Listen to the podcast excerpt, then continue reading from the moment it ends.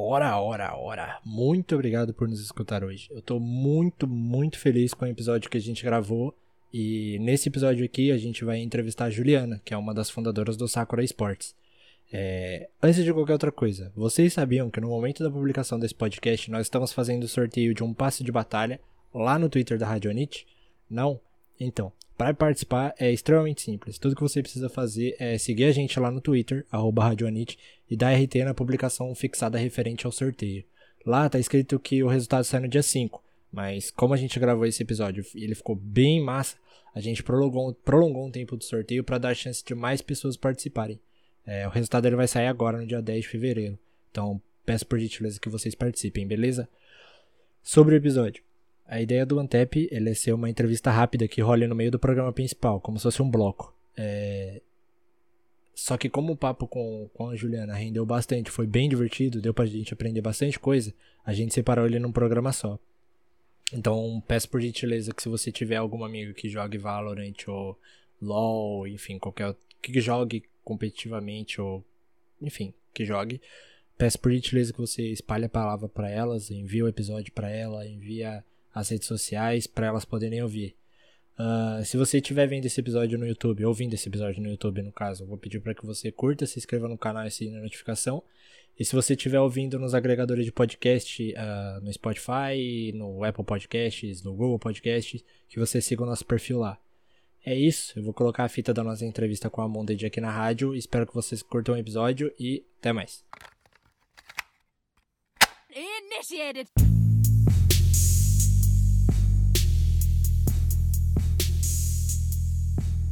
A Juliana ela é fundadora da organização Sakura Sports.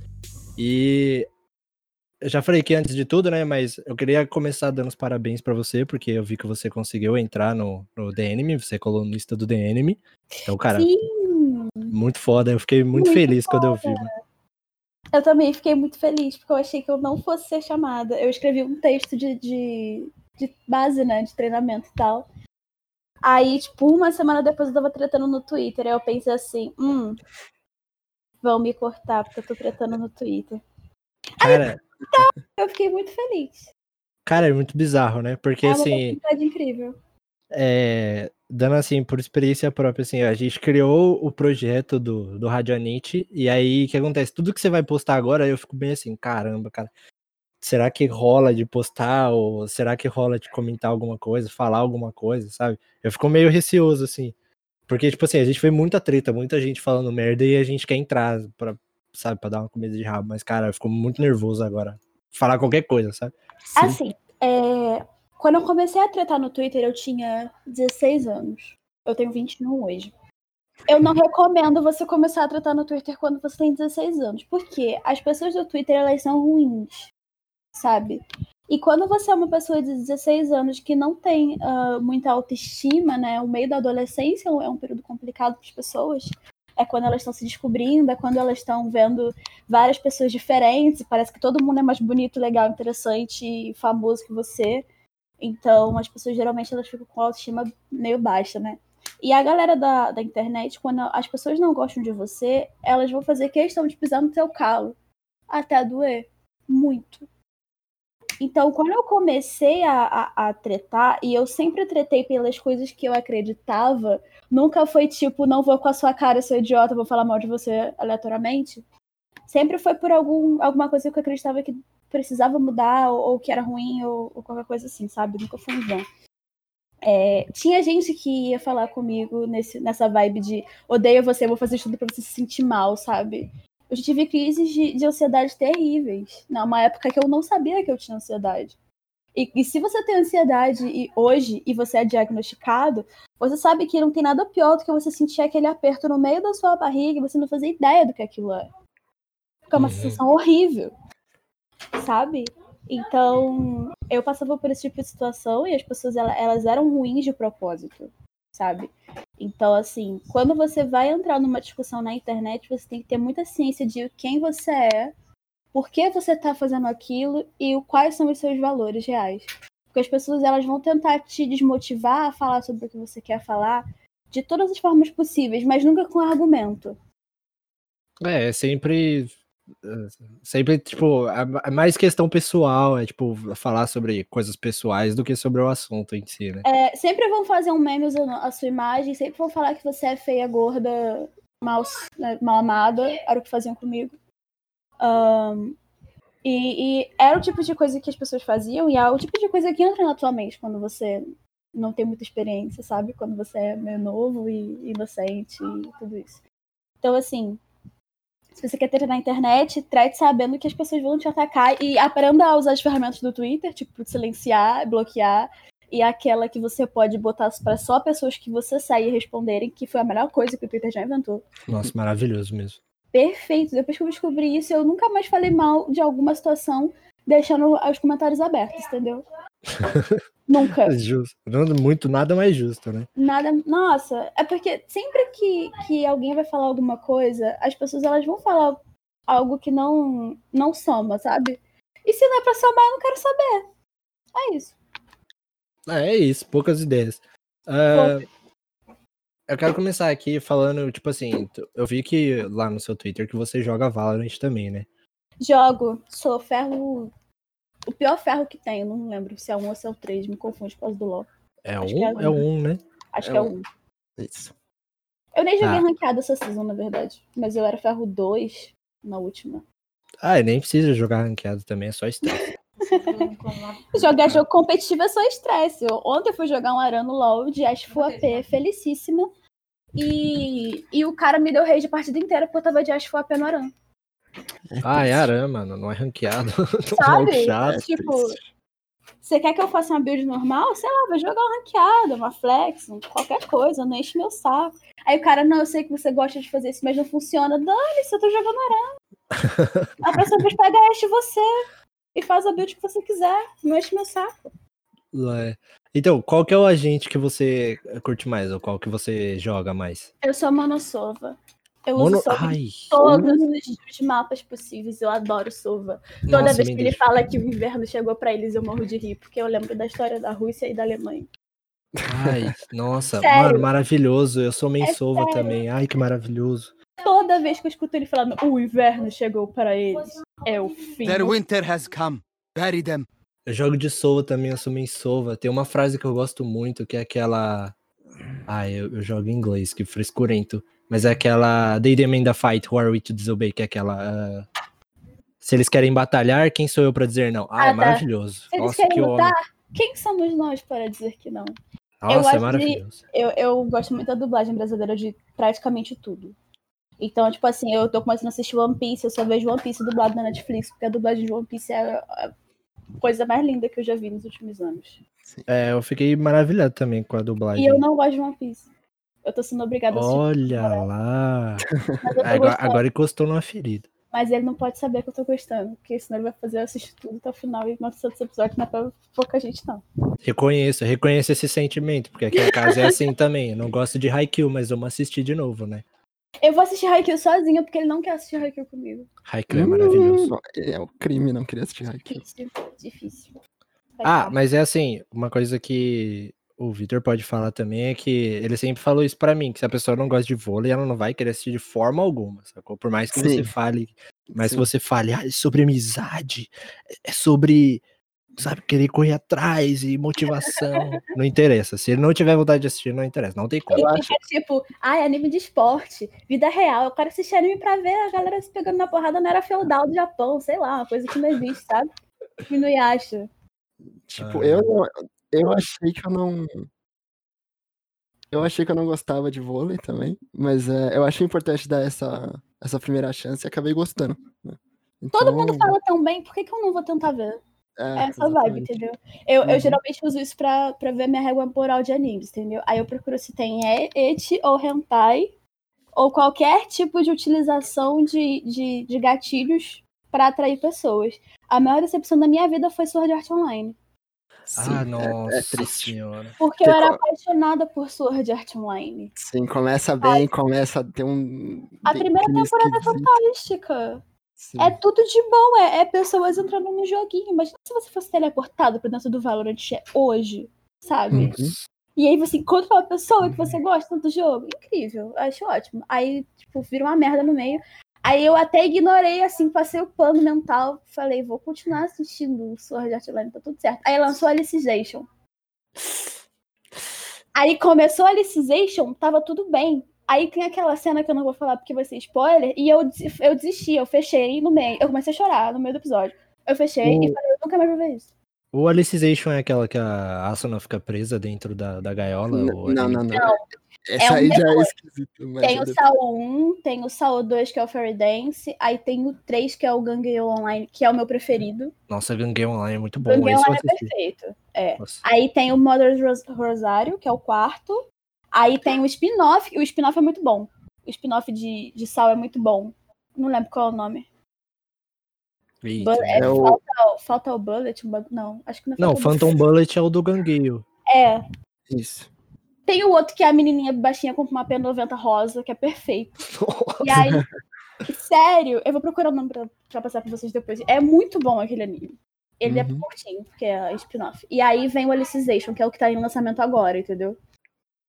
O É, Alicization isso era muito bom, porque, de novo, ele entra dentro do jogo, que é um, só que é um RPG, sabe? De construção de. de- Ele vive uma vida inteira lá dentro. É, sabe? Ele realmente vive a vida inteira lá. É muito legal.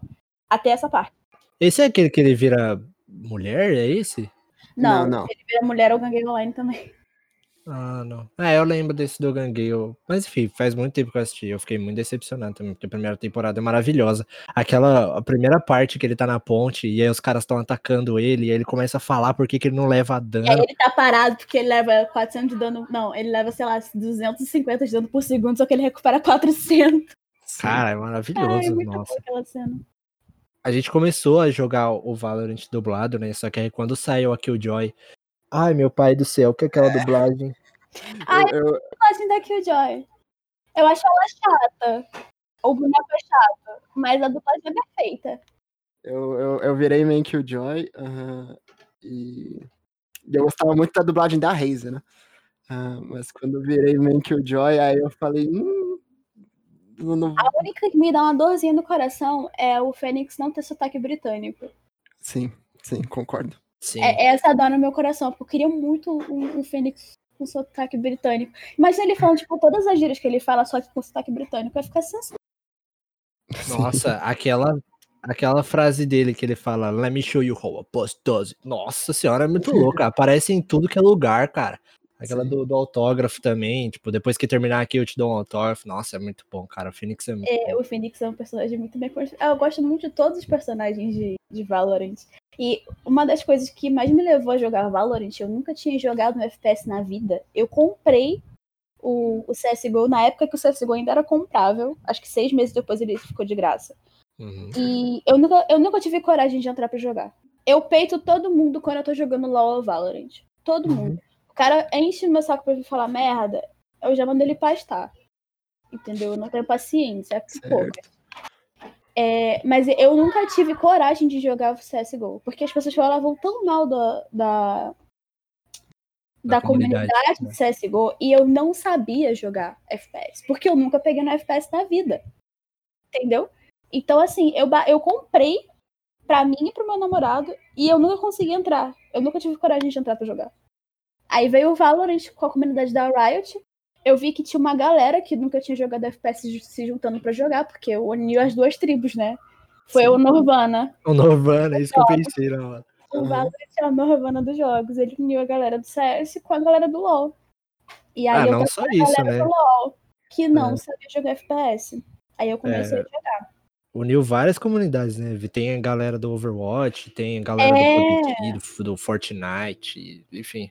E uma das coisas que me fez querer jogar é saber que os bonecos tinham poderzinho e tinham uma personalidade. E eu não precisava pagar 150 reais pra jogar igual Overwatch. Nossa senhora, nem me fala. É, então, assim, o Valorant é tudo de bom. É, é muito bom mesmo. E é bom que, tipo assim, todo mundo começou. Porque assim, quando você vai jogar CS, eu, eu joguei, tipo, cara, acho que uma partida da minha vida inteira. O, o, o Vitor sabe, né? Eu nunca Sim. consegui entrar numa partida real. Só, só treinando com pessoas que eu conhecia. Cara, é bizarro, porque assim, o CS pra mim, ele tem uma aura em volta dele que é muito ameaçadora, cara. Tipo, você entrar num lobby de você jogar a partida inteira com um maluco com um funkão estralando, nervoso, com o microfone aberto, acho que é muito ameaçador, cara. Eu não consigo jogar, bicho. É, eu, eu me sinto muito oprimida de alguma forma, porque assim, o CS tem gente que joga desde o 1.6, né? E o 1.6 foi lançado o quê? Em 2006? Uhum. Em Exato. 2006 eu tinha 5 anos de idade.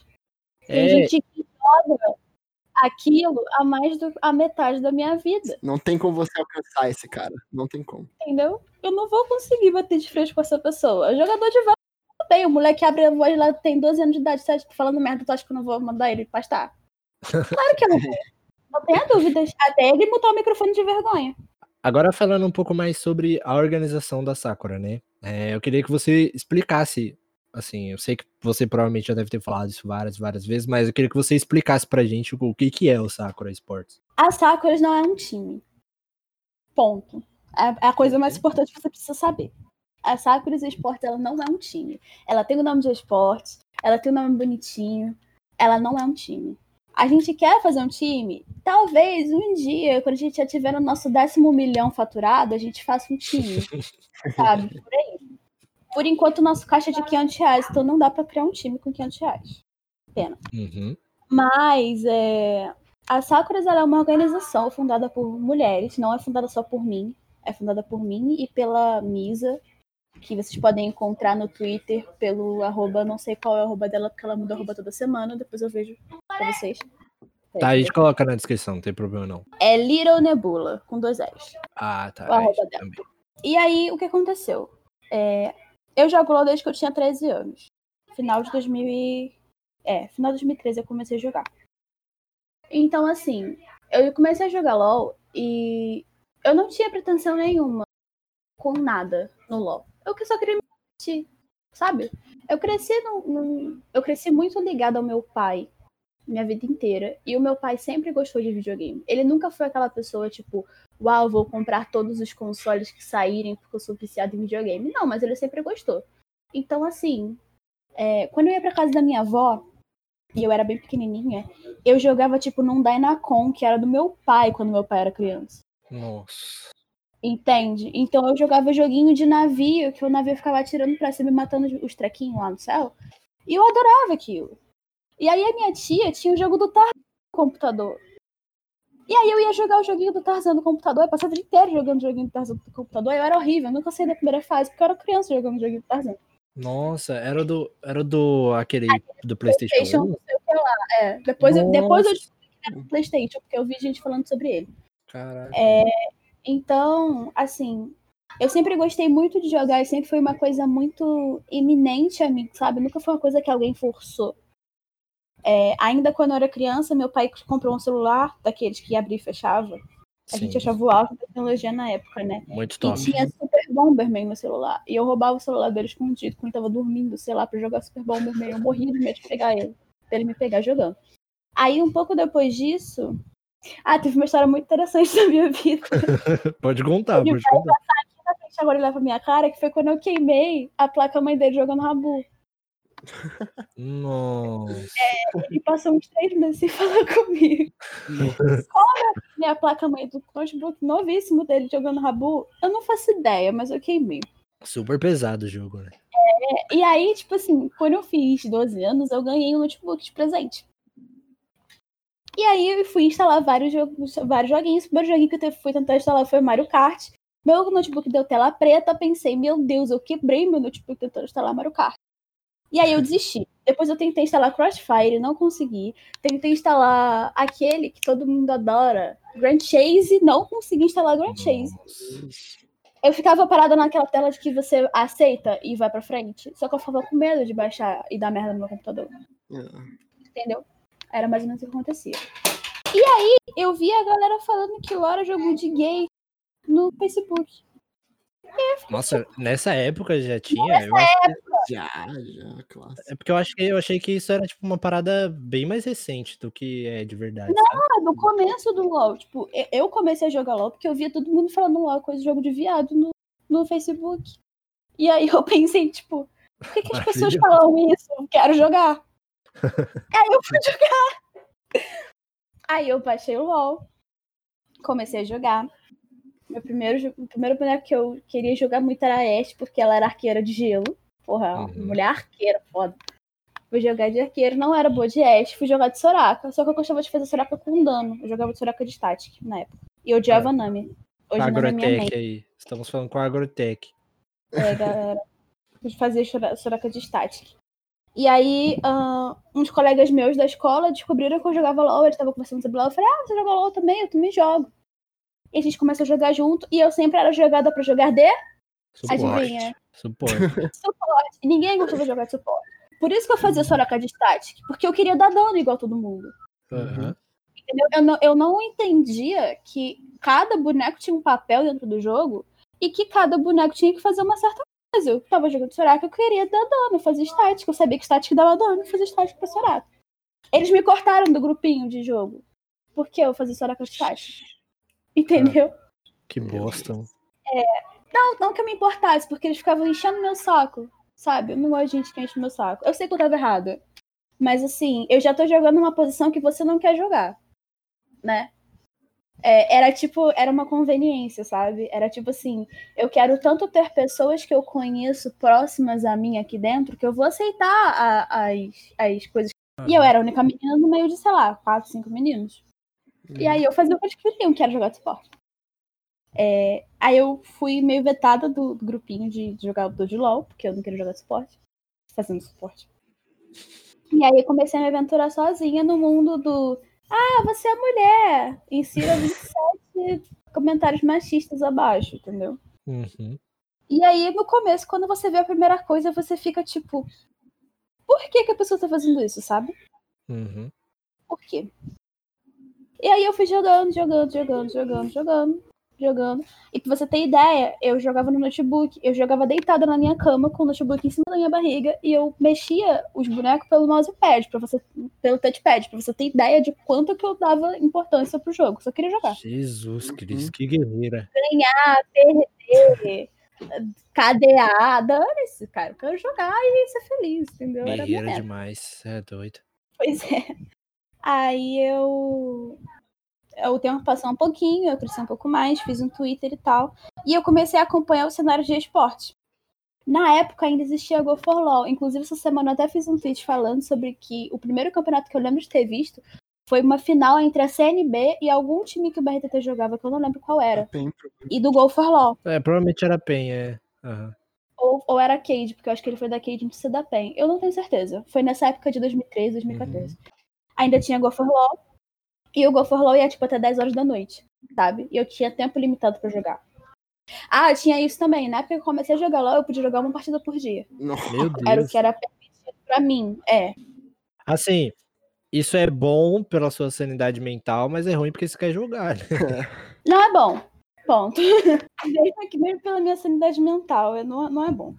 É, e aí eu tinha horário limitado pra jogar, e aí, tipo, o campeonato ia, tipo, até 10 da noite, sabe? Eu não podia ficar assistindo. Eu lembro que meus pais ficaram enchendo meu saco pra eu desligar o PC, só que eu queria terminar de ver o campeonato. Minha mãe tá olhando pra mim, fuzilando com o olhar nesse momento. Mas tudo bem. E aí eu fiquei enrolando eles até eu conseguir terminar de assistir o campeonato inteiro. Aí você começa a crescer um pouco, e aí você entra em contato com uma coisa ali maravilhosa chamada feminismo. Uhum. E aí você começa a ser aquela pessoa chata, porque eu era muito chata quando eu tinha 14 anos. Por que, que não tem nenhuma mulher jogando LOL? Por que, profissionalmente? Por que, que eu não vejo mulheres jogando LOL? Por que, que eu não tenho nenhuma garota no meio disso tudo? Por que não tem nenhuma caster mulher? Porque eu não conheço nenhuma garota que joga LOL no meu, na minha escola. Por que, que eu sou a única? Sabe? E aquilo vai na tua cabeça, assim, o tempo todo. O tempo todo, o tempo todo, o tempo todo, o tempo todo. Um pouco mais pra frente, já perto da, da criação da Sakura, que foi em 2018, a gente teve uma menina jogando o. Jogando não, né? Sendo inscrita pra jogar o CBLOL, que foi a Heavy na Kabum Black em 2015, 16, não lembro exatamente agora. Ela nunca chegou a pisar no palco. Nunca jogou. E aí, ah, de um tempo pra cá, as meninas começaram a conseguir subir um pouco mais. E essas meninas que subiam um pouco mais, né, conseguiam pegar um diamante, um mestre, quando, quando chegou o mestre e tal, elas, elas começaram a se destacar no meio da comunidade. Porque algumas faziam stream, algumas conheciam umas pessoas mais famosinhas, e aí a, todo mundo acabava conhecendo elas e tal. E aí a gente começou a ter um pouco de esperança, né, que alguma dessas meninas conseguisse chegar. A Ryuka era uma grande inspiração pra mim, eu adorava a Ryuka, adoro a Ryuka até hoje, na verdade. Porque eu sempre via ela no elo alto e eu ficava tipo, mulher, por favor, quando você vai jogar um CBLOL? Por favor, joga um CBLOL. Por favor, joga um CBLOL. Uhum. Ryuka nunca jogou um CBLOL, nunca vai jogar porque ela não quer. Tá tudo bem, a gente entende, Ryuka. Eu também não jogaria se fosse você. Ah, e aí gente- eu sempre via a galera falando no Twitter, porque pra mim o Twitter é a maior rede de, de compartilhamento de, de informação sobre o LoL. Talvez o Reddit seja maior, mas eu não tenho contato com o Reddit. O Reddit é mais privado, né? Mais formato de fórum. O, o Twitter é mais dinâmico na minha concepção. E aí eu sempre via homens se oferecendo pra ensinar, pra ajudar meninas a alcançarem elas mais altos. E aí eu pensei, poxa, que legal. Eles estão tentando ajudar as garotas a subirem de elo, é maneiro. E aí, depois de um tempo, você descobre que a ajuda que os homens queriam dar era o famoso Elo Job, entrar na sua conta, botar ela no diamante e depois sair gritando aos quatro ventos que a mina é jogada, porque você botou ela no diamante. Aí eu olhei pra aquilo e pensei, tipo, ah, não. Sério, Ah, não. não é possível. E aí aquilo me irritou de uma forma. Porque é, é, é ridículo, é tosco, patético. É, tipo, a pessoa prefere fazer o rolê mais fácil do que, tipo, é, sei lá, tipo, entrar numa call e realmente ensinar a jogar ou mostrar. Não é, não é questão de fazer o rolê mais fácil. É questão de que ela quer ter o mérito por você ter chegado lá. Hum, Ela quer ter o mérito por você ter alcançado um elo alto. Porque ela sabe que na primeira hora em que ela ficar irritada com você, ou que ela te pedir um nude e você não enviar, ou que ela te der em cima de você e você recusar, ela vai gritar aos quatro cantos do Twitter que você é jobada.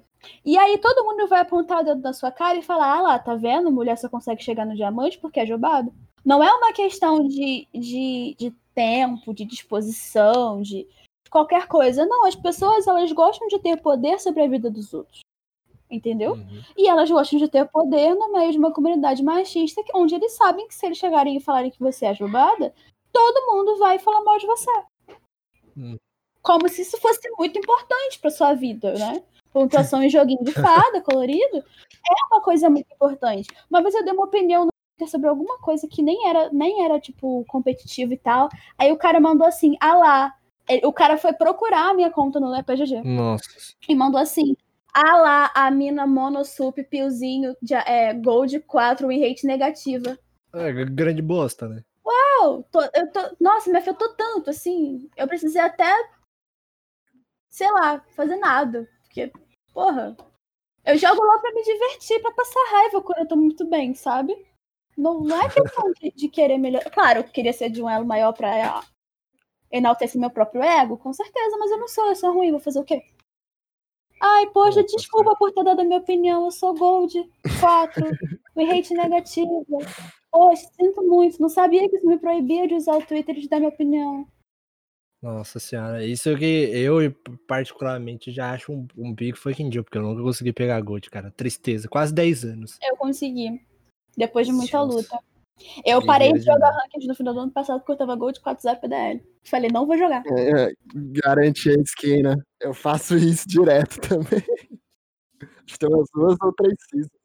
É, e aí, ver essa questão toda de, de os caras se oferecendo como salvadores da pátria. Nossa, como eu sou um homem bom pra sociedade, pras mulheres, como eu sou legal. Quando ele tá fazendo elo job, que é patético. E, e uma coisa importante de eh, se falar sobre elo job, tem uma galera que é diamante pra cima que é jobada, ou que é boostada, né? Porque até o final do ano passado você podia ir até o mestre ou challenger, se eu não me engano, jogando duo. Eu sou Gold. O meu namorado é mestre. Você acha que se eu não jogar duo com ele, eu não consigo chegar no diamante, sei lá, 4 fácil? Claro que eu consigo. Você acha que se você for mestre for duo com o Challenger, você não consegue chegar Ah, no Challenger sim, fácil? Claro que você consegue. E aí tem uma galera que tá lá no Raelo e Uhum. todo mundo sabe que a, a pessoa não chegou naquele elo sozinha. Só que é homem, então ninguém fala nada, entendeu? O problema é da mina que conseguiu pegar diamante. Uhum. É, a gente vê muito isso rolando no Valorant agora também, né? Você cria uma conta unrated lá, paga um cara que é imortal e o cara te leva junto, entendeu? É, esse, esse é o Elo Boost, que é um pouco mais disfarçado do que o Elo Job, né? Elo Job é literalmente você pegar as credenciais da conta da pessoa, entrar e jogar. É, e tem uma galera que faz isso e ninguém fala nada. Porque não convém. Convém falar mal de mulher quando, quando é útil. Aquilo me irritou muito. E aí, a primeira, a primeira Sakuras que existiu, que era só Sakura, não era Sakuras. A gente mudou o nome três vezes durante nossa vida. Uhum. Ela era um grupo de WhatsApp. Onde as meninas dariam dicas umas para as outras e ajudariam elas a melhorar de ela. Sabe? Era uma rede de ajuda, literalmente. Eu sou Gold, você é diamante. Você vai me contar um pouco sobre como você conseguiu pegar diamante, sobre o que, que eu posso ah, fazer diferente, sobre o vídeo que eu posso assistir no YouTube. Ou então você vai jogar com um normal game comigo pra me explicar o que eu tô fazendo de errado, uma análise de VOD, algo assim, entendeu? Acabou não dando muito certo, porque as pessoas elas se desviam um pouco do caminho às vezes, entendeu? Elas começam a falar coisas da vida pessoal, e aí, tipo, muita gente se conhece, não gosta de ver você falando mal de outra pessoa no meio do grupo, sai. E aí aconteceu vários rolos e o grupo se desfez depois de um- uns três meses. Abandonamos a ideia, eu e, eu e Morgana, isso no começo de 2018. E aí, alguns meses depois, uma menina, eu tava no grupo ainda, a, a Misa tinha saído, eu chamei ela de Morgana porque era outro nick dela. A Misa tinha saído do grupo, eu continuei no grupo, e aí uma menina mandou assim: Eu sinto tanta falta disso aqui. E aí, quando eu vi aquela mensagem do Eu sinto falta disso aqui, eu parei pra perceber que, tipo, se a gente não fizesse alguma coisa, ninguém ia fazer. Sabe? É, toda entrevista que eu dou, todo podcast que eu vou, eu falo isso. Mas existe uma frase de uma música do My Chemical Romance muito interessante que fala: todo mundo quer salvar o mundo, mas ninguém quer tentar. Sabe? Todo mundo quer fazer alguma coisa, todo mundo quer a paz mundial, todo mundo quer que tenha mulheres no esporte, todo mundo. Mas assim, você vai dispor um tempo do seu dia pra mudar alguma coisa? Ou você vai ficar sentada no sofá reclamando que não tem mulher no CBLOL, igual eu fiz por cinco anos seguidos? É, tu fica esperando acontecer, né? Entende? Se eu for esperar outra pessoa fazer aquela coisa por mim, nunca vai acontecer nada. E aí eu fui conversar com a Misa e falei, cara, o que a gente fazia era importante pra muita gente. E a gente pode tentar de novo. A gente pode tentar de uma maneira mais correta, a gente pode tentar controlar melhor a situação, a gente pode partir para outros, lugares, outros, outras coisas. E ela falou, ok, vamos fazer então. E aí, em, em setembro de 2018, 21 de setembro de 2018, nós fundamos a Sakura Esporte como ela é conhecida hoje, sob o nome de Projeto Sakura. Ah, a gente resolveu tirar o projeto porque a gente fazia projeto dentro do projeto e a gente ficava falando do projeto do projeto e ficava feio. Aí a gente mudou para Sakura Z Esporte. E a gente sempre teve três pilares principais, né? Que era união, visibilidade e competitividade. E aí a gente começou fazendo campeonato aqui, falando mal de organização que usa mulher como token ali, reclamando aqui, arrumando uma treta aqui. E a gente foi crescendo, sabe? Sempre nos mantivemos muito, ahn, muito próximas dos nossos objetivos, que eram conseguir trazer mulheres para dentro dos esportes. E, e eu- foi o que eu falei né, esses dias, lá no Twitter, que a gente plantou uma sementinha em 2018 e a gente queria muito que ela desse frutos muito bonitos. E ela deu frutos muito bonitos esse ano, sabe? E foi muito mais rápido do que eu imaginei. Cara, eu vi, eu vi, eh, cortando um pouco, assim, eu vi um pouco sobre essa questão dos frutos do, com o negócio da Mayumi, né, que aconteceu essa semana também. Sim, a Miami ela foi um marco na minha vida. É, eu, eu vi lá no- no- numa reportagem que saiu que ela fazia parte, ela fazia, faz parte da, da, da Sakura ainda, né? É porque assim, a Sakuras ela é uma organização com várias meninas dentro. E aí essas meninas trabalham pra, por uma causa comum. Então, tipo assim, ahn, eu, por exemplo, sou a pessoa que faz campeonato dentro da Sakura, sabe? Então, se uma, a Mayumi, ela foi uma das meninas que participou de um dos campeonatos que a gente fez. Uhum. entendeu? Que foi a seletiva do, do Invocadores, que foi em parceria com a NTZ na época. Então, assim, se a gente não tivesse começado a Sakuras, se a gente não tivesse feito o Invocadores, se, se nada disso tivesse acontecido, ela nunca teria chegado até, até a SM, foi o que ela quis dizer, entendeu? Então, ah, a gente teve uma partici- uma participação muito ativa na vida dela e eu sempre tentei ficar o mais próximo possível dela, porque eu via um potencial e eu ficava preocupada, sabe? Eu, eu brinco com isso no Twitter, falando que eu sou uma e-mãe de todas as garotas que participam da SAP. é o sentimento que eu tenho. Eu sempre quero proteger todo mundo de qualquer coisa ruim que possa acontecer, sabe? Cara, uma garota que começou a vida dela dentro de um campeonato que eu fiz dois anos atrás, entrou na fucking TSM. Cara, é muito foda, cara. Inacreditável. Eu, eu não, não consigo imaginar como é que você, tipo, você sentiu essas coisas assim. Cara, é, é uma conquista muito grande. E assim, eu vi a notícia, eu fiquei muito feliz, mas quando eu, eu vi a entrevista dela na DOT, falando que ela nunca teria conseguido chegar onde ela chegou por causa da gente, sabe? Cara, foi muito foda. Aquilo, aquilo, aquilo vai tão fundo dentro de você. E, e faz toda a luta que você passou parecer tão leve, porque você conseguiu chegar no seu objetivo. Cara, muito foda, muito foda. Sabe? É, é uma sensação muito boa, é uma sensação muito de. Tudo, tudo que eu fiz durante todo esse tempo valeu a pena de alguma forma. E não só por ela. Uh, ela, eu acho que das, de todas as meninas que estão hoje lá, talvez ela, ela tenha sido a que mais tinha contato com as Sakuras como um todo. Mas assim, a gente tem Ravena, Lágulas e, e Fogueta dentro do CBLOL Academy hoje, sabe? A gente tem a Letícia no, no Campeonato Brasileiro de Valorant. A Letícia, você fala a comentarista, né? Do... Letícia. Ah, sim, sim. sim. A Fogueta e a Lágulas também fizeram parte da Sakura durante algum tempo. Elas foram nossas casters também. Aí a gente tem a Liz na Loud, a gente tem a Yatsu na NTZ Academy, a gente tem a Harumi na Renga, tem duas meninas, tem a Ariel e a, e a Laui no Cruzeiro. Dessas cinco, eu só não conheci nas Sakuras a Laui e a, e a Harumi. As outras três jogaram o campeonato da Sakura. Cara, muito foda. Você tem uma participação inacreditável na vida dessas minas, né? Tipo, a Sakura mudou completamente a, a vida dessas minas. É, então, assim, é muito bom. Mesmo que a gente tenha sido o primeiro degrau, sabe? Se você não fizer o primeiro degrau, o resto da escala não, não acontece. Então, mesmo que a gente tenha sido o primeiro degrauzinho, o mais simples, o mais. o empurrãozinho, sabe? A mão no ombro delas em algum momento é, é algo que me deixa muito feliz, porque a gente conseguiu fazer com que elas chegassem lá de alguma forma, sabe? E a gente apoiou todas elas durante esse tempo e a gente fez o possível para que aquilo acontecesse. Então, foi tu e tudo isso aconteceu em um mês. Então, assim, eu tô muito ansiosa e muito otimista para tudo que vai acontecer pelo resto do ano e eu espero que sejam coisas muito, muito, muito boas. Porque o início foi muito bom. Então a gente espera que o, a continuação seja ótima também, né? Então... E vocês têm planos para é, fazer uma expansão desse projeto?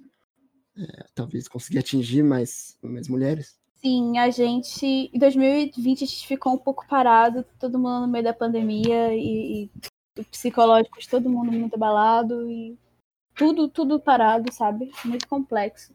Mas a gente está trazendo muitos planos enormes para 2021 e eu espero muito que todos eles consigam ser alcançados.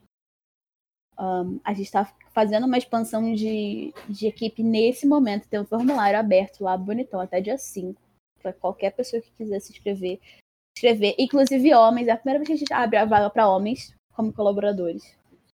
Não vão trabalhar dentro do, do coração da Sakura, sabe? Mas podem participar em, em algumas atividades caso desejem. Um, até porque a gente tem a intenção de manter a Sakura como uma organização 100% feminina. Acho que é uma das coisas que mais é marcante na gente, sabe? É algo feito de mulheres para mulheres. Uhum. E a gente tem muitos planos ótimos. Inclusive, devem sair umas coisas esse mês e mês que vem, assim, já. Eu vi que também teve essa semana uma Copa de LoL, que foi a da Copa Rebecca Heinemann, que eu vi que a, a Sakuras fez parte também desse projeto, né? Você pode falar para a gente como ele surgiu ou falar sobre Não. o projeto? A Copa Rebecca Heinemann, ela foi uma iniciativa da Share, que é arroba Transcurecer no Twitter, com a Strigmance, que é uma organização de esporte pequenininha que realmente tem um time. É, a Cher é uma mulher trans e ela achou que seria interessante criar um campeonato uh, para pessoas trans e não binárias nesse final de janeiro, que é quando é comemorado o Dia da Visibilidade Trans, entendeu? É porque o que acontece? A Sakuras, ela sempre aparece junto aos campeonatos, porque assim, mesmo que a gente não faça o campeonato, a gente quer que o cenário vá para frente, sabe? Então, assim, Se tá acontecendo um campeonato Uhum. que vai de encontrar uma comunidade que a gente abraça, que é a comunidade das mulheres trans, é, por que, que a gente não divulgaria? Por que, que a gente não ajudaria da forma que a gente pode, sabe? Então, assim, é, a Sakura não se envolveu na, na parte da, da idealização, da organização, do gerenciamento de forma alguma, ah, mas a gente divulgou e falou sobre da maneira que a gente podia, Uhum. como uma forma de, de ajudar mesmo, sabe? A gente tem influência e por que que a gente não ajudaria as pessoas que estão tão próximas da gente? Um outro projeto que eu vi que surgiu agora, agora voltado mais pra parte do Valorant, foi a questão do in-house, né? Que, enfim, tinha muita gente comentando. Eu vi bastante, assim, do pessoal que eu sigo, né? Eu vi bastante a Thay Hill falando sobre isso. Ah, é, eu vi ela bastante falando sobre isso. Eu tava acompanhando dela falando, assim, de algumas coisas que aconteceram com ela dentro do Valorant. E aí ela trouxe essa ideia do, do- enfim, eu não sei direito como é que funciona, mas é, ela comentou sobre essa questão do in-house, e aí a gente viu que surgiu o in-house e surgiu o ah, in-house Artemis, protocolo Artemis. O que aconteceu? É, O Fracasse, que é um dos, dos Sakuretes que a gente abraçou, né? Um dos, dos caras que fazem. que trabalham pra Sakura às vezes agora. Ele teve a brilhante ideia de criar o in-house de LoL, algum tempo atrás. Final de 2020. E aí o in-house de LoL deu super, muito certo, a galera toda querendo entrar no in-house de LoL e tal. E aí surgiu a ideia de fazer o in-house de Valorant. E aí ele veio falar comigo e com, com as Sakuras, né, como um todo e com algumas outras meninas que são muito influentes no meio de esporte, como a Ellie, a própria Letícia Mota, a Taiguhu, que é jogadora profissional, pra justamente criar um in-house feminino. Um in-house onde as meninas pudessem jogar junto umas com as outras. Sabe? E aí tem. Eu participo do in-house. Eu nunca levei tanto headshot na minha vida. Eu nunca perdi tanto de 13 a 1 na minha vida. Cara, é maravilhoso, né, mano? Tem, uma, tem um- uma, umas horas que você simplesmente não clica, sabe? Você tem medo de abrir e dar cara e morrer, sabe? eu fui jogar no primeiro dia. E no primeiro dia ainda não tinha a diferenciação de MMR, tava todo mundo começando agora. Então, tipo assim, eu caía contra jogador profissional. Eu botava o rostinho pra fora assim da parede, eu levava uma bala na cabeça que eu não sabia de onde era. Eu Passava todo o round com cara de tacho. Porque eu não tinha nada pra fazer, eu tava morta, igual uma batata no meio do. E aí ele teve a ideia de criar o in-house feminino. E eu acho que é uma ótima ideia. Ahn, eu, eu tenho dois, duas linhas de pensamento sobre isso, né? Ah, o meu pensamento, no geral, ele é muito dividido sobre o que eu acho sobre as coisas. Sempre vou achar duas opiniões completamente diferentes. E eu acho que o in-house é ótimo porque ele ajuda muito a comunidade feminina. Por quê? Quando você tá jogando no in-house, você é obrigado a jogar com outras pessoas. Você tá no in-house feminino, você vai jogar com outras mulheres, certo? Ah, e eu acredito que isso, o fato de você estar jogando com outras mulheres o tempo todo, mulheres diferentes, e, e- você tá em contato com elas, pode acabar te, estimulando a querer jogar mais com outras mulheres, talvez criar um time feminino lá dentro. Isso é ótimo. Por outro lado, eu acho que ele pode acomodar um pouquinho a comunidade feminina de só jogar com mulheres. Se você já leu algum texto meu, você vai entender que a posição da Sakura sobre o campeonato feminino é que os campeonatos femininos eles são necessários porque os cenários competitivos excluem as mulheres por natureza. Ponto. É um fato. Não é algo que, que você vai chegar e falar, não, mas eu acho que. Dane-se, não tô querendo saber o que você acha, é um fato.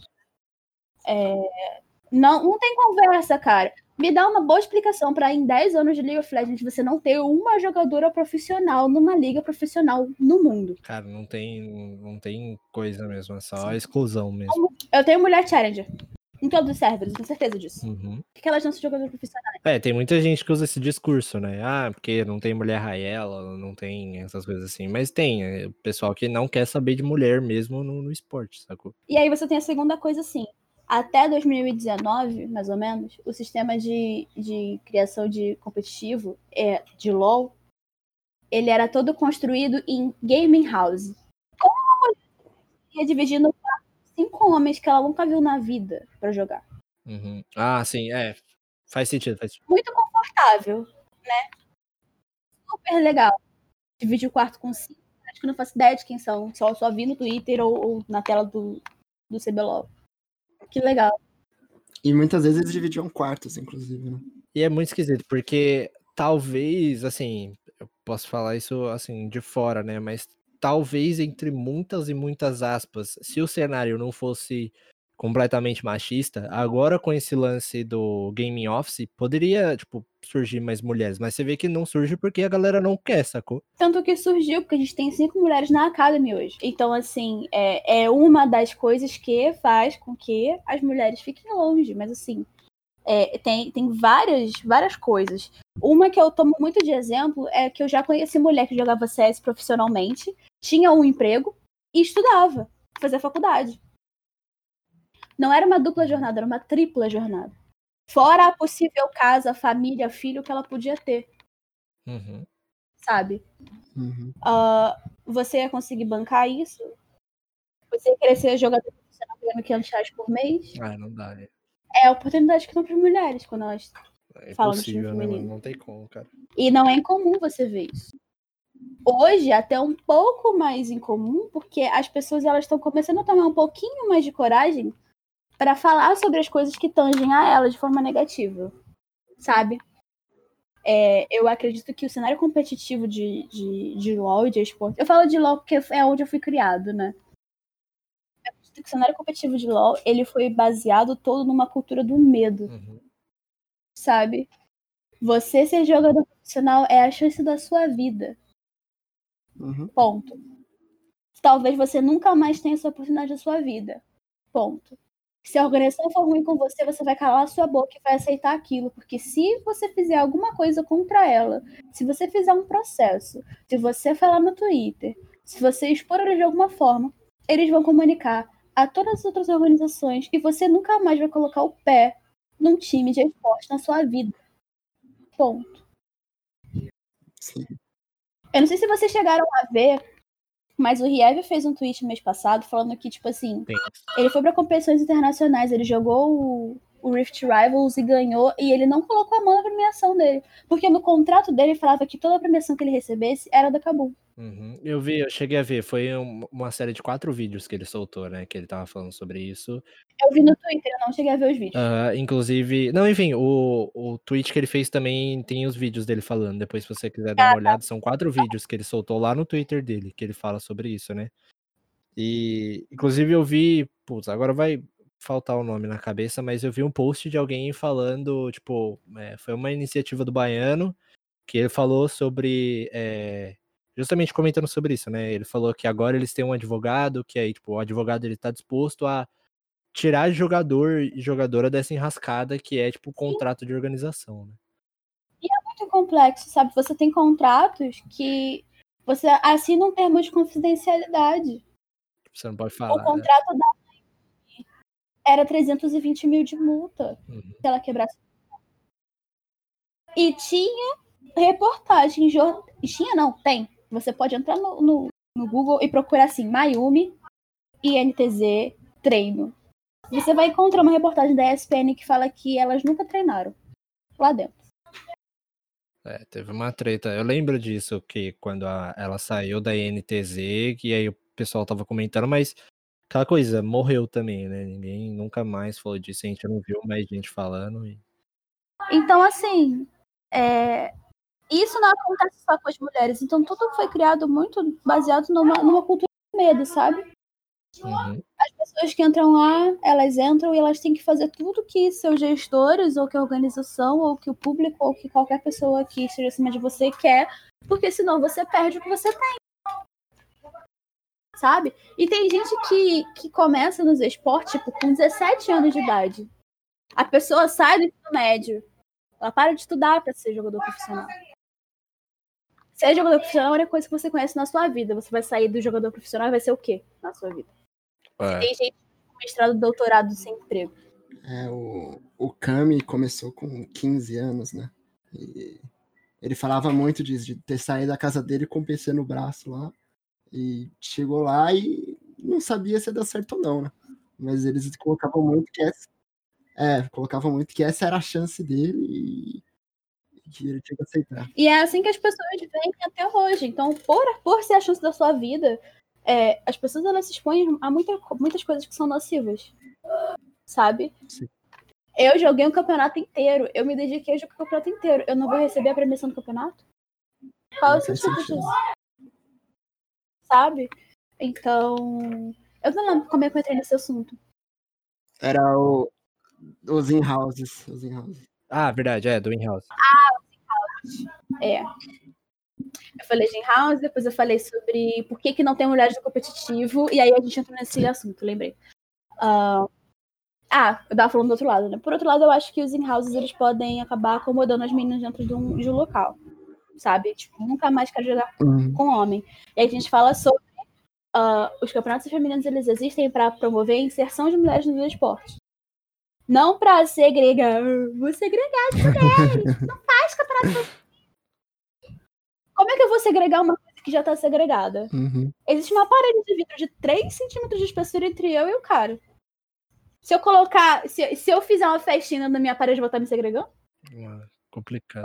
Eu vou estar aproveitando o espaço que eu tenho pra me desenvolver e ser feliz de alguma forma. E é isso que os campeonatos femininos fazem. Então, toda vez que alguém fala que campeonato feminino é segregação, eu olho bem assim e falo, "Pff, me poupa. E assim, é, você tem, por um outro lado, a gente consegue perceber, talvez, eu digo assim, é, é complicado de eu falar, justamente porque eu não posso por isso, né? Mas, tipo, você vê que tem uma, uma reação da comunidade em querer mudar isso, né? Teve, é óbvio, você viu, né? Aquele lance do, do campeonato feminino que tava dando 300 reais de premiação, e aí a galera se juntou pra poder aumentar a premiação desse campeonato. Só que assim, acho que pra começo de conversa isso nem deveria existir, né? Tipo, É, eu. ah, eu não sei falar sobre isso, mas é porque, tipo assim, não deveria, a comunidade não deveria ter que se mexer pra poder fazer isso se a princípio de conversa já fosse uma parada já estruturada, sabe? Concordo plenamente com a sua opinião, muito obrigada. Inclusive, eu fiz uma grande TID falando que não é obrigação da- das pessoas que assistem os campeonatos, de forma Uhum. alguma, prover premiação para eles. É, é porque assim, é, eu li sobre isso quando saiu, porque a gente tava pensando em trocar uma ideia sobre isso, tipo, no, no programa em si, né? Porque o que acontece? É, tinha muita gente criticando e comentando, falando, tipo, ah, por que, que na premiação masculina deram mil reais e na premiação feminina deram 300? E aí a galera tava comentando, falando que, tipo assim, é, o, o campeonato não é patrocinado por ninguém, sabe? Tipo, é, foi o. Não sei, se foi alguém que deu o dinheiro do bolso e falou: Ó, é isso aqui que a gente tem, vamos organizar o campeonato. Por outro lado, pô, se tivesse esse apoio ao cenário feminino e se as organizações quire- quisessem promover justamente o, o cenário feminino, esse tipo de coisa não estaria acontecendo. Não estaria que, tipo, ter uma pessoa que fosse assim: Meu, e se a gente criasse um campeonato feminino aqui, agora? E aí, pô, tenho 300 conto, dá isso de premiação, entendeu? Isso não teria que estar acontecendo se já fosse uma coisa bem mais estruturada, sacou? E ah, eu vi a galera criticando, falando que é falta de respeito, e eu concordo plenamente que é falta de respeito, mas de forma nenhuma falta de respeito por parte da organização que fez o campeonato. Porque Uhum. quando você é organizador de campeonato, você está. Quando você é organizador de campeonato feminino, amador, você tá sempre trocando a espada. Ou você não faz o campeonato, ou você faz o campeonato é uma premiação bosta. Se você não fizer o campeonato, as pessoas vão te cobrar. Se você fizer com uma premiação bosta, elas vão falar mal que você tá fazendo com uma premiação bosta. Sabe? E aí eu penso assim, putz, espero chegar 8 de março e ver quanta organização de esportes, de loja, de periférico, de processador, de tudo que você imaginar que tem de game, vai fazer postzinho de Feliz Dia das Mulheres, apoiamos a comunidade feminina. Ah, tem. Inclusive, algumas que a gente citou aqui que faz e, né? E aí, quando você faz assim, um post assim, estou procurando patrocínio para o Campeonato Feminino 2021, vê quantos aparecem para falar com você. Não, nenhum. Na hora de todo mundo falar que apoia a comunidade feminina, que gosta muito de mulher, que tem mãe, irmã, tia, periquita, papagaia no- na família, é muito bonitinho. Na hora de botar a mão na massa e tentar ajudar, todo mundo some, Uhum. sabe? Então você acha que eu vou o quê? Colocar a culpa do campeonato feminino ter 300 reais de premiação no organizador? Não, ele tá fazendo das tripas coração pra conseguir fazer um campeonato. A culpa não é dele. Você não tem que reclamar com ele. De forma Uhum. nenhuma. E por outro lado, a comunidade não tem que dar dinheiro sabe? Eu achei bonito a atitude, sim. Não é, não é o ponto de uh, as pessoas estão sendo ruins, ou as pessoas estão fazendo alguma coisa errada, ou elas fizeram algo que não deviam. Não é esse ponto de forma alguma. O ponto é que a gente vai ficar para sempre dependendo de vaquinha online para conseguir fazer campeonato feminino quando você tem um monte de gente falando que apoia, fazendo post bonitinho e se aproveitando disso de alguma forma e ganhando dinheiro em cima disso de alguma Uhum. forma. É, mas isso, tipo, acho que vai meio do. Ah, sei lá, vai meio do profit dos caras, sacou? Tipo, se eles verem que não tem lucro ou qualquer coisa assim, eles não vão querer entrar. Só que aí, tipo. Cara, é muito complicado falar sobre isso, porque ao mesmo ponto que a gente quer que aconteça, sabe? É, que a gente quer que tenha, tipo, sei lá, que tenha time feminino, que tenha, por exemplo, dando um exemplo, a Cloud9 White, que é o time do NA só com as minas, né? E que eu, mano, eu quero muito que, tipo, essas minas cheguem no Champions Tour no final do ano e, tipo, as minas arregassem. Só que aí, ao mesmo tempo, a gente tem que, sabe, ter que correr atrás e ter que falar pra, pra muitas vezes para muitas empresas, falando assim, ó, bota dinheiro aqui, ó, patrocina isso aqui, dá visibilidade pra isso aqui, que você vai ver que vai ficar foda, vai crescer. E ao mesmo tempo a organização, ela vai, a- as empresas vão olhar e vão falar, tipo, putz, sabe, tipo, não sei se vale o meu tempo, essas coisas assim. Então, é, é um processo que é meio que, tipo, um- meio que um ciclo, sacou? Tipo assim, é, a gente precisa correr atrás, todo mundo precisa correr atrás, e a organização precisa perceber pra voltar pra comunidade, então é, é bastante complicado. né? Aí a gente entra no ponto D. Todas as ações de uma empresa precisam ser para gerar lucro? Sem exceção, todas? É, então. Se você já obtém um lucro maior. Eu vou usar a Razer de exemplo, mas a Razer é um exemplo muito bosta. Se eu faço um fone de orelhinha rosa pra comunidade feminina, porque se você for. Eu tenho certeza que homens não representam 90% das pessoas que compram Razer Chroma rosa com orelhinha. Eu tenho certeza absoluta. Você não tá lucrando com as mulheres. Você não tá fazendo uma ação voltada pra elas. Você não pode devolver um pouco disso, de alguma forma? Apoiando? Instigando as mulheres a participarem mais de esporte? Você precisa ter um lucro direto em tudo que você faz como empresa? Sendo que indiretamente você consegue isso o tempo inteiro, criando produtos e fazendo campanhas para atrair público feminino? É, então, é isso que eu tava pensando aqui agora, enquanto você tava falando, que é, é isso que, tipo, meio que deveria acontecer, sacou? Tipo, se essas empresas se mostrassem mais nesse tipo de, de acontecimento, tipo assim, se muitas das vezes, por exemplo, é, dando um exemplo da Razer também, que você falou, é, por exemplo, se a Razer começasse a patrocinar muito mais campeonatos femininos, e aí, por exemplo, uma mulher que ela assiste, ela fala, pô, vou comprar o produto dessa empresa justamente porque ela tá lá? Quando eu fiz as minhas compras no final do ano, ano passado, eu comprei várias coisas pra. Eu nunca tinha tido a oportunidade de ter um, um- um PC gamer, entre aspas, sabe? Uhum. Não tenho PC gamer até hoje, é a minha próxima compra. Mas eu comprei várias coisas gamer. Eu comprei um headset, eu comprei um teclado, eu comprei um mouse, eu comprei um mousepad. Todos os produtos que eu comprei, eu procurei em empresas que apoiavam mulheres. O mousepad é da Uhum. Fallen.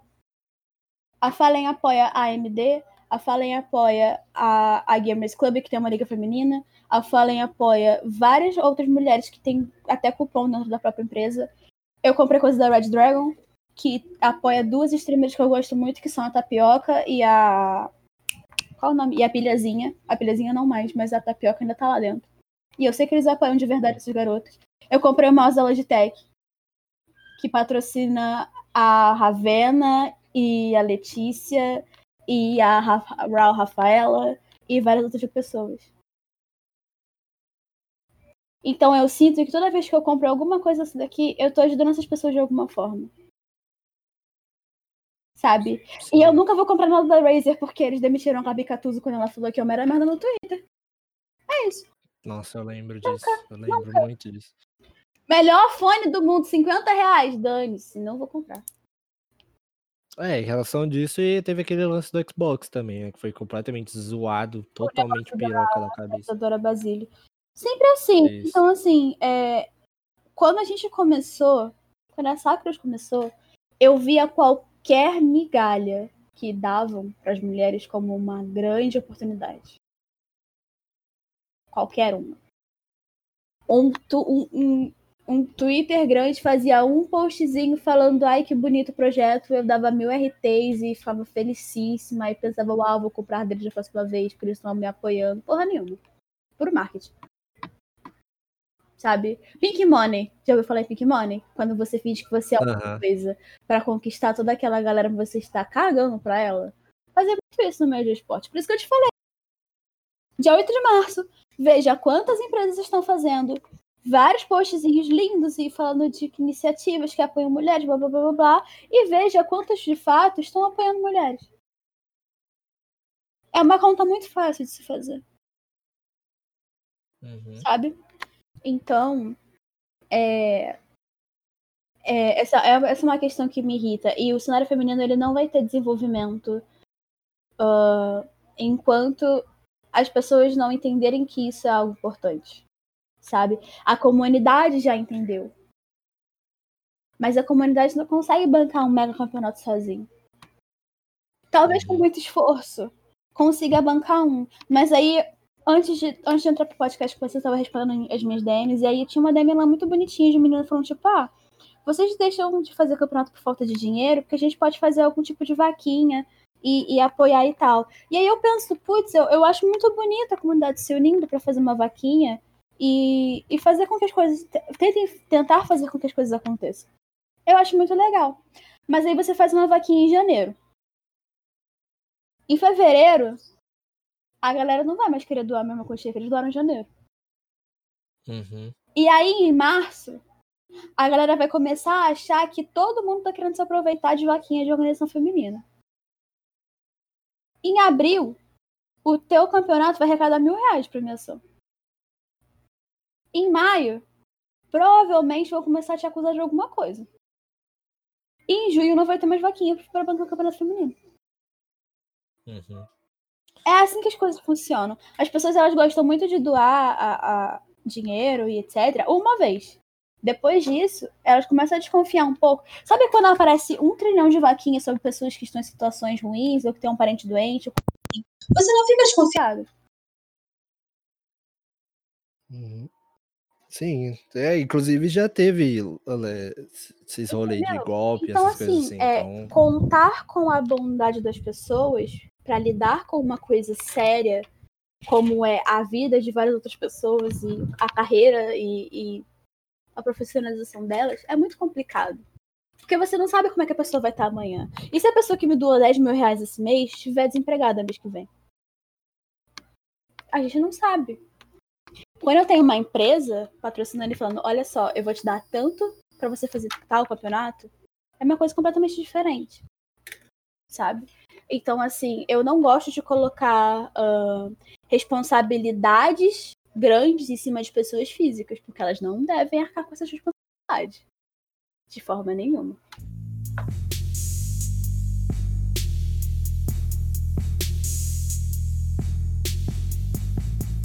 de novo, quero agradecer você por aceitar fazer parte disso, né? Eu sei que, tipo, ainda mais em questão de trabalho e tudo mais, sei que você trabalhou. Às vezes eu demoro um pouquinho pra responder, não sei se você percebeu, mas eu tento. Não, o importante é responder, que tem gente que não responde, mas o importante é responder. Então, de novo, assim, tipo, nome, assim, da gente, eu queria agradecer de novo por você topar fazer parte e, cara, foi muito da hora. Deu pra aprender bastante coisa. Disponha sempre que quiser conversar, bater papo, gravar podcast. É a mesma coisa pra mim. Eu não tenho filtro nem freio nessas horas, sabe? Me dá um pouquinho de espaço, eu já saio falando. Se você quiser comentar alguma coisa agora no final, pode falar, tá? Se você quiser, tipo, sei lá, falar seu Twitter, falar alguma coisa que você queira falar, enfim, o espaço é seu. Se você quer a mudança em alguma coisa, seja a mudança dentro dessa coisa. Enquanto você ficar com o seu bumbum sentado no sofá, esperando que as coisas mudem, elas não vão mudar. Ponto.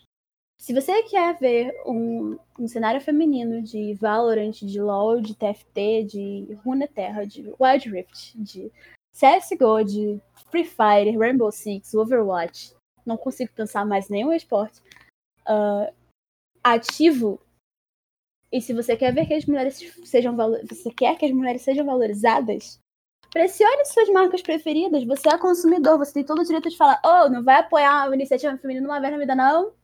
Lá no Twitter. A DM geralmente é aberta. Enche o saco das marcas.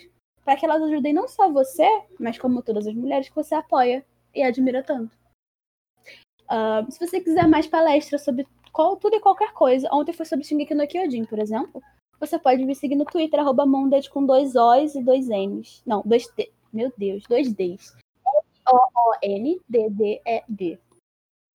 E sigam a Sakura Z Esportes também, que é Sakura Z Esportes. Não tem segredo meu nome. É isso.